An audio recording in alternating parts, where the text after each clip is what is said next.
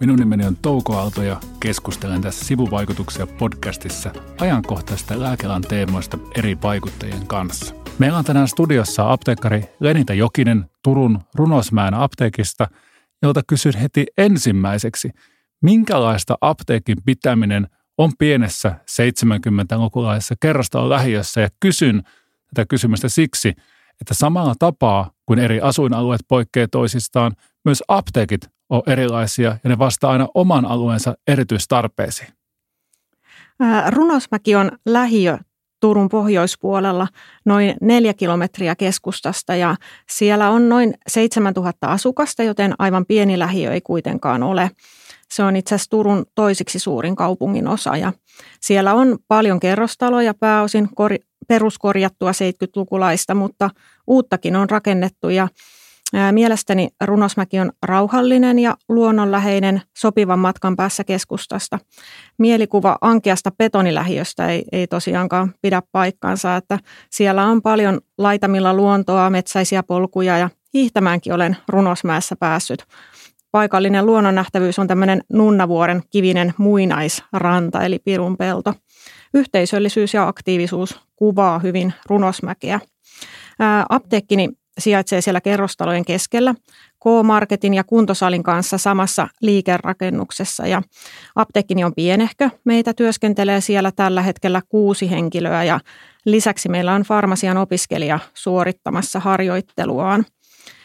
Meillä on pieni, tiivis ja oikein mukava työyhteisö ja teen itse lähes kaikkia apteekin töitä ja se tekee omasta työstäni tosi monipuolista ja antaa paljon joustavuutta samalla Mä luin tuossa aikaisemmin internetistä, että Runosmäki jäi siis ilman apteekkipalveluita vuonna 2015, kun silloinen apteekkari siirsi sen apteekin pois ja moni ilman autoa liikkuva ihminen joutui hakemaan ne lääkkeet sen noin neljän kilometrin päästä Turun keskustasta. Miten ihmiset reagoi, kun sä perustit uuden apteekin vuonna 2017? Runosmäessä asuu paljon eläkeläisiä ja ilman autoa liikkuvia, joille se apteekin poislähtö oli kova isku. Ja meidät on otettu hyvin lämpimästi siellä vastaan ja muistan vieläkin sen avajaispäivän, kun lähiön asukkaat tulivat sankoin joukoin apteekkiin. Moni oli vähän viivytellytkin lääkeostojensa tekoa ja halusivat päästä heti avajaispäivänä käymään.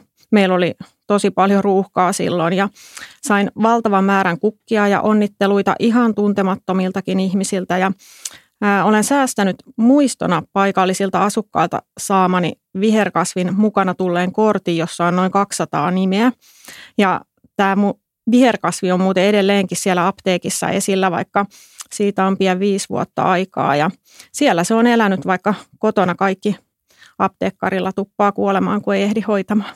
Tämä kuulostaa siltä, että, että nimenomaan nämä lähipalveluiden merkitykset ihmisten arjessa korostuu. Ja jos mä kysyn näin, että mikä siellä on ehkä eniten tullut palautteessa, onko se ne akuuttilääkkeet vai ikäihmisten ja monilääkittyjen tarvitsevat palvelut vai nimenomaan se apteekin tärkein tuote, eli se tieto, neuvonta ja ohjaus, mitä on kaikkein eniten sitten kaivattu tai mistä eniten sinulle puhuttiin, että mikä on se tärkein lähipalvelun osa, voiko semmoista nimetä? No kyllä se näin on, että vaikka sitä apteekin perustamisesta on pian viisi vuotta, niin me saadaan vieläkin palautetta siitä, miten tärkeä se oma lähiapteekki on paikallisille asukkaille. Et kun se apteekki on kerran sieltä alueelta lähtenyt pois, niin moni varmasti ymmärtää sen, että se apteekki ei ole itsestäänselvyys ja ne palvelut ei, ei ole siellä niin itsestäänselviä, että ne palvelut lähiössä pysyy. Että se, että ollaan siellä niin paikan päällä ja meille pääsee ilman aikaa varaamatta pienellä kynnyksellä. Se on tosi tärkeää. Miten sun mielestä, onko perusteltua, että Fimea säätelee apteekkilupia vai pitäisikö kenen tahansa provisorikoulutuksen saaneen voida perustaa apteekki minne tahansa? Miten sä näet tämän kysymyksen? Ja musta tuntuu, että kun tätä ihmistä on kysynyt tätä kysymystä aika ajoin, niin taustalla saattaa olla se, että – moni ei välttämättä tule ajatelleeksi, että mitä kaikkea se lääkehuollon järjestäminen kokonaisuudessaan tarkoittaa ja mitä kaikkea se lääkehuollosta vastaavalta ihmistä vaatii. Joo, no ensinnäkin Fimea hoitaa todella tärkeää viranomaistehtävää ja mielestäni tämä Fimean sijainnin ohjaus on erittäin tärkeä osa tätä palveluiden kohdentamista. Provisoriomisteinen apteekkijärjestelmä ja maan kattava apteekkiverkosto, niin se edellyttää mielestäni sijainnin ohjausta, johon tämä puolueeton viranomainen on, on mielestäni välttämätön. Kiitoksia. Tota, Sä itse sait apteekkiluvan viisi vuotta sitten, toivottavasti olen oikeassa tehnyt kotiläkset hyvin. Sä olit, jos oikein myös olen tehnyt taustatöitä, niin sä olit 38-vuotias ja hetken aikaa Suomen nuorin apteekkari. Mitä reittiä sä päädyit apteekkariksi? Mikä on niin kuin, Lenita sun tarina? Joo, eli mä oon tehnyt pitkän työuran apteekkiproviisorina. Eli tämä apteekkariuran alku ei ollut mulle mitenkään semmoinen itsestään selvä vaihtoehto proviisorin uran alkupuolella. Ja sopivan tilaisuuden tulleen olisin aivan yhtä hyvin voinut siirtyä jossain vaiheessa apteekista myös alan tutkimus-, opetus- tai viranomaistehtäviin. Työuraani on leimannut semmoinen niin laaja-alainen kiinnostus asioihin ja kiinnostus kehittää omaa osaamistani. Ja kiinnostus omaan apteekkiin oikeastaan heräsi vuonna 2010, kun apteekkarivaihdoksen myötä sain työnantajaksi uralla eteenpäin kannustavan apteekkarin. Hän kannusti minua hakemaan apteekkifarmasian PD-opintoihin, mikä oli siihen aikaan semmoinen apteekkilupaa hakevilla hyvin yleinen koulutus. Ja tämä opiskelu oli todella antoisaa ja innostuin niistä sen verran, että päädyin tekemään jatko-opintoja Helsingin yliopistoon ja siellä Maria Airaksisen professori Maria Airaksisen tutkimusryhmässä suoritin ensin farmasian lisensiaatin ja sitten farmasian tohtorin tutkinnot. Ja tähän opiskeluun yhdistyi lisäksi tämä kannustavan apteekkarin antama vastuu, eli hoidin monta vuotta isoa apteekkia kuin omaani oikeastaan ja se oli tosi opettavaista ja siinä toisaalta huomasin, että ehkä se ei olekaan niin iso se hyppy omaan apteekkiin kuin joskus olin kuvitellut. No sä osittain jo vastasit sen kysymykseen, mitä lähdin hakemaan seuraavaksi, että minkälaista oli perustaa se ihka oma ensimmäinen apteekki. Tuliko siinä millaisia yllätyksiä ja saitko apua ja neuvoja esimerkiksi vanhemmilta kollegoilta? Osittain tuossa jo kerroitkin, että tukea on tullut, mutta kerrotko tästä vähän lisää? Joo, eli tosiaan apteekka, apteekin perustamisessa auttoi paljon se kokemus, joka minulla oli sieltä proviisoriajoilta.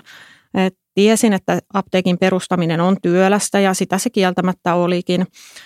Toisaalta se oli hyvin antoisaa ja opettavaista ja yllätyksiä tuli. Toisaalta oli ehkä hyväkin, että kaikista niistä en etukäteen tiennyt.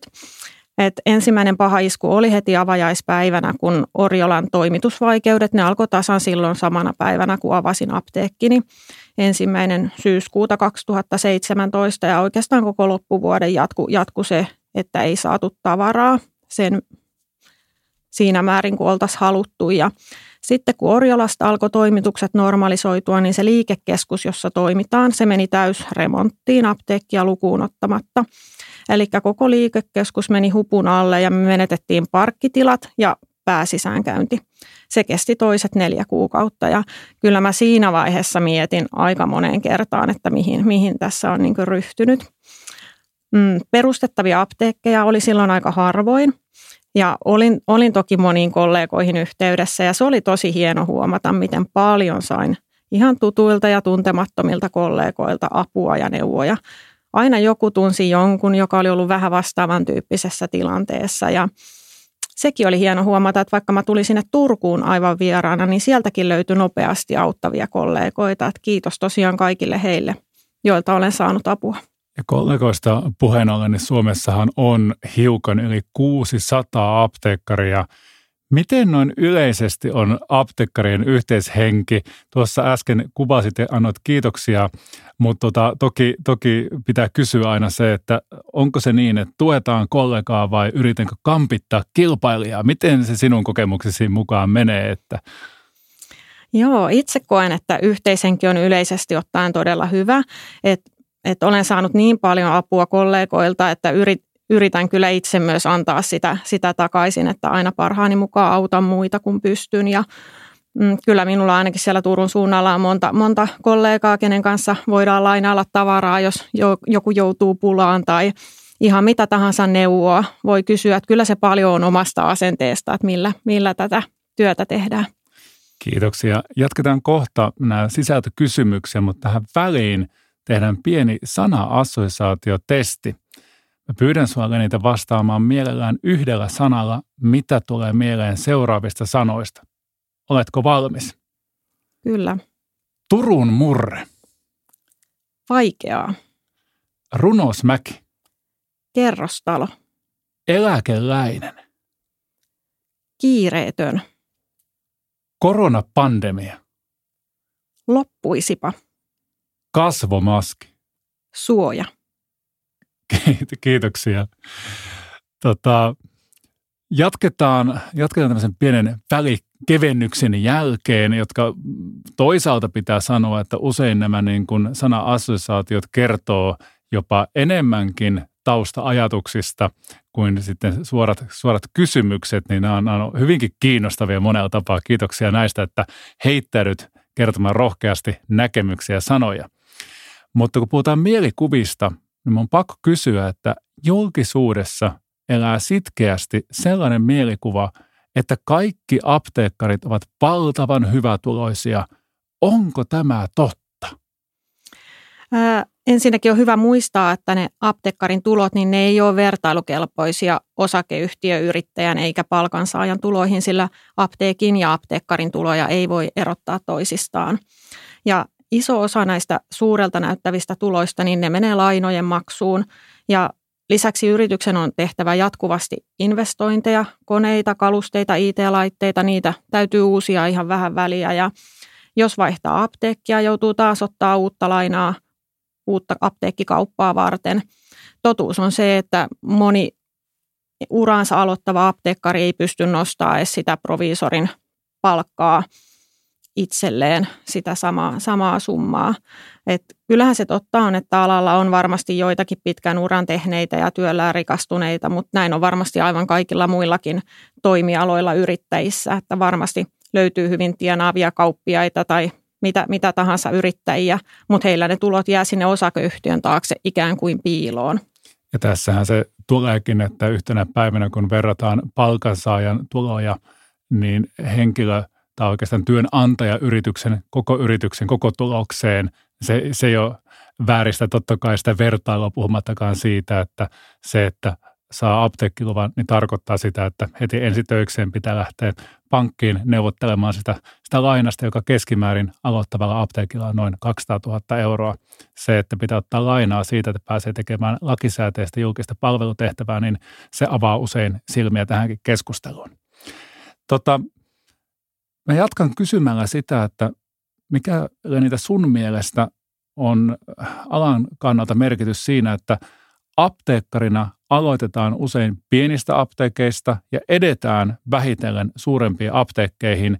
Ja keskimäärinhän apteekkarilla on uransa aikana noin kolme apteekkia, ja tämä nyt noin keskimäärin. Mitä sä pidät merkityksenä tässä urakierrossa? Kyllä tämä urakierto on mielestäni ihan hyvä asia.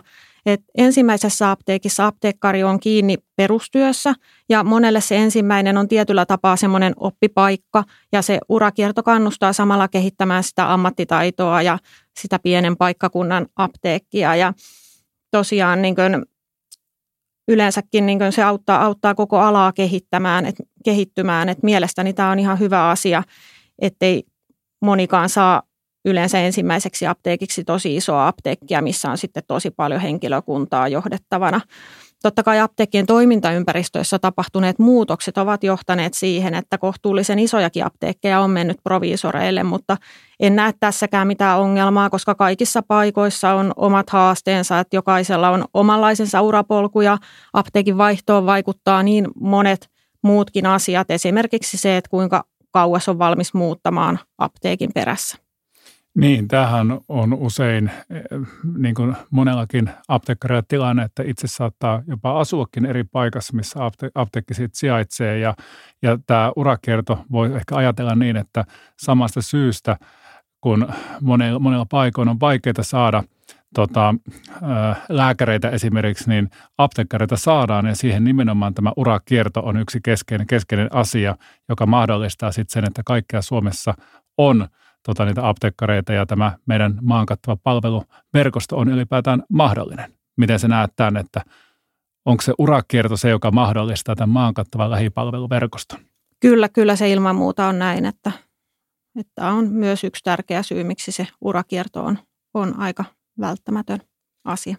Sä oot tehnyt työn ohessa myös väitöskirjan. Ja se väitöskirja käsitteli sitä, että millaisiksi apteekkien palvelut ja rooli muodostuvat suomalaisessa terveydenhuollossa. Erittäin kiinnostavaa. Kerrotko Lenita tästä hieman lisää? Joo, eli vuonna 2020 20 julkaistussa väitöskirjassani tuli hyvin ilmi se, miten paljon apteekeissa on osaamista, jota voitaisiin hyödyntää aikaisempaa enemmän lääkehoitojen jatkuvuudessa, lääkeneuvonnassa ja lääkitysturvallisuudessa. Apteekit ovat osa terveydenhuoltoa, mutta sitä suuntausta pitäisi tukea vieläkin voimakkaammin yhteiskunnan puolelta lääkepoliittisen päätöksenteon avulla. Ja apteekit ovat kehittäneet terveydenhuoltoon suuntautuneita palveluita ja ovat valmiita kehittämään niitä edelleenkin, mutta tätä suuntausta pitäisi tukea eikä missään nimessä lähteä ainakaan heikentämään näitä apteekkien toimintaedellytyksiä. Se, että on tehnyt väitöskirjan myös näistä teemoista työn ohessa, niin mun mielestä korostaa aika hyvin sitä ammatillista osaamista ja vastuuta nimenomaan terveydenhuollon järjestämisessä. Ja miten sä näet sen, että mikä merkitys on, että nimenomaan terveydenhuollon ammattilainen tekemässä terveydenhuoltoa ja vastaamassa yhdestä isosta terveydenhuollon osasta lääkehuollosta? Kyllä sen merkitys on todella iso ja se on juuri se meidän niin kuin tärkein, tärkein fokus, mihin meillä pitää ollakin. Että. Mites, kun mä kysyn nyt, en paitsi apteekkarilta, en pelkästään väitöskirjan tehneeltä, kysyn myös nimenomaan terveydenhuollon ammattilaiselta, mihin suuntaan toivoisit suomalaisten apteekkien kehittyvän tulevaisuudessa? Jos nyt voi ottaa katsetta tulevaisuuteen ja visioida, niin miten Lenita sä näet tulevaisuuden ja toivot sen kehittyvän? No ehdottomasti sinne terveydenhuollon suuntaan ja terveydenhuollon lähtökohdista katsoen.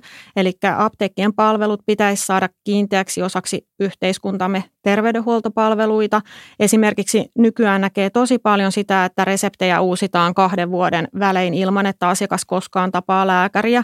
Että vastaanotolle vaan mennään sitten, kun on jotain, jotain oikeasti isompaa vaivaa. Ja se asiakkaan kokonaislääkitys jää tällöin helposti huomioimatta. Et olisi hyvä, että vaikka kaikki säännöllisesti useita reseptilääkkeitä käyttävät pääsisivät apteekissa tehtävään lääkityksen arviointiin ja apteekki voisi sitten olla se taho, joka ohjaa sitten eteenpäin tai, tai ottaa yhteyttä lääkäriin. Kiitoksia. Me on käyty tässä jo lukuisia kysymyksiä läpi ja, ja mä jotenkin mietin, että kun koko podcastissa ideana on keskustella eri lääkealan toimijoiden kanssa, niin äärimmäisen tärkeää, että kuullaan myös se apteekkarin näkökulma ja nyt on kuultu se, niin mit, mitä se apteekki merkitsee nimenomaan Runosmäen kaltaisessa paikassa, lähipalveluiden merkitys, sen asukkaiden yhteisöllinen tuki siinä. Me on, me on kuultu sun tarinaa, jos mä vielä viimeisenä kysyn, kysyn oikeastaan näin, että miten sä näet sitten ehkä omaakin tulevaisuutta sitten näin niin kuin terveydenhuollon ammattilaisena ja apteekkarina? No kyllä, kyllä. To, toivon, että saan, saan jatkaa tätä mahdollisimman pitkään ja tehdä edelleen niin kuin kehitystyötä alalla, että kyllä, kyllä niin kuin oma, oma into niin kuin kehittää edelleen tätä toimintaa ja terveydenhuollon lähtökohdista, niin se on niin kuin se mun, mun juttu ja sydäntä lähellä. Kiitoksia Lenita Jokinen ja, ja tota, tämän podcastin nimi oli Sivuvaikutuksia. Minun nimeni on Touko Aalto ja, ja kuulemisiin.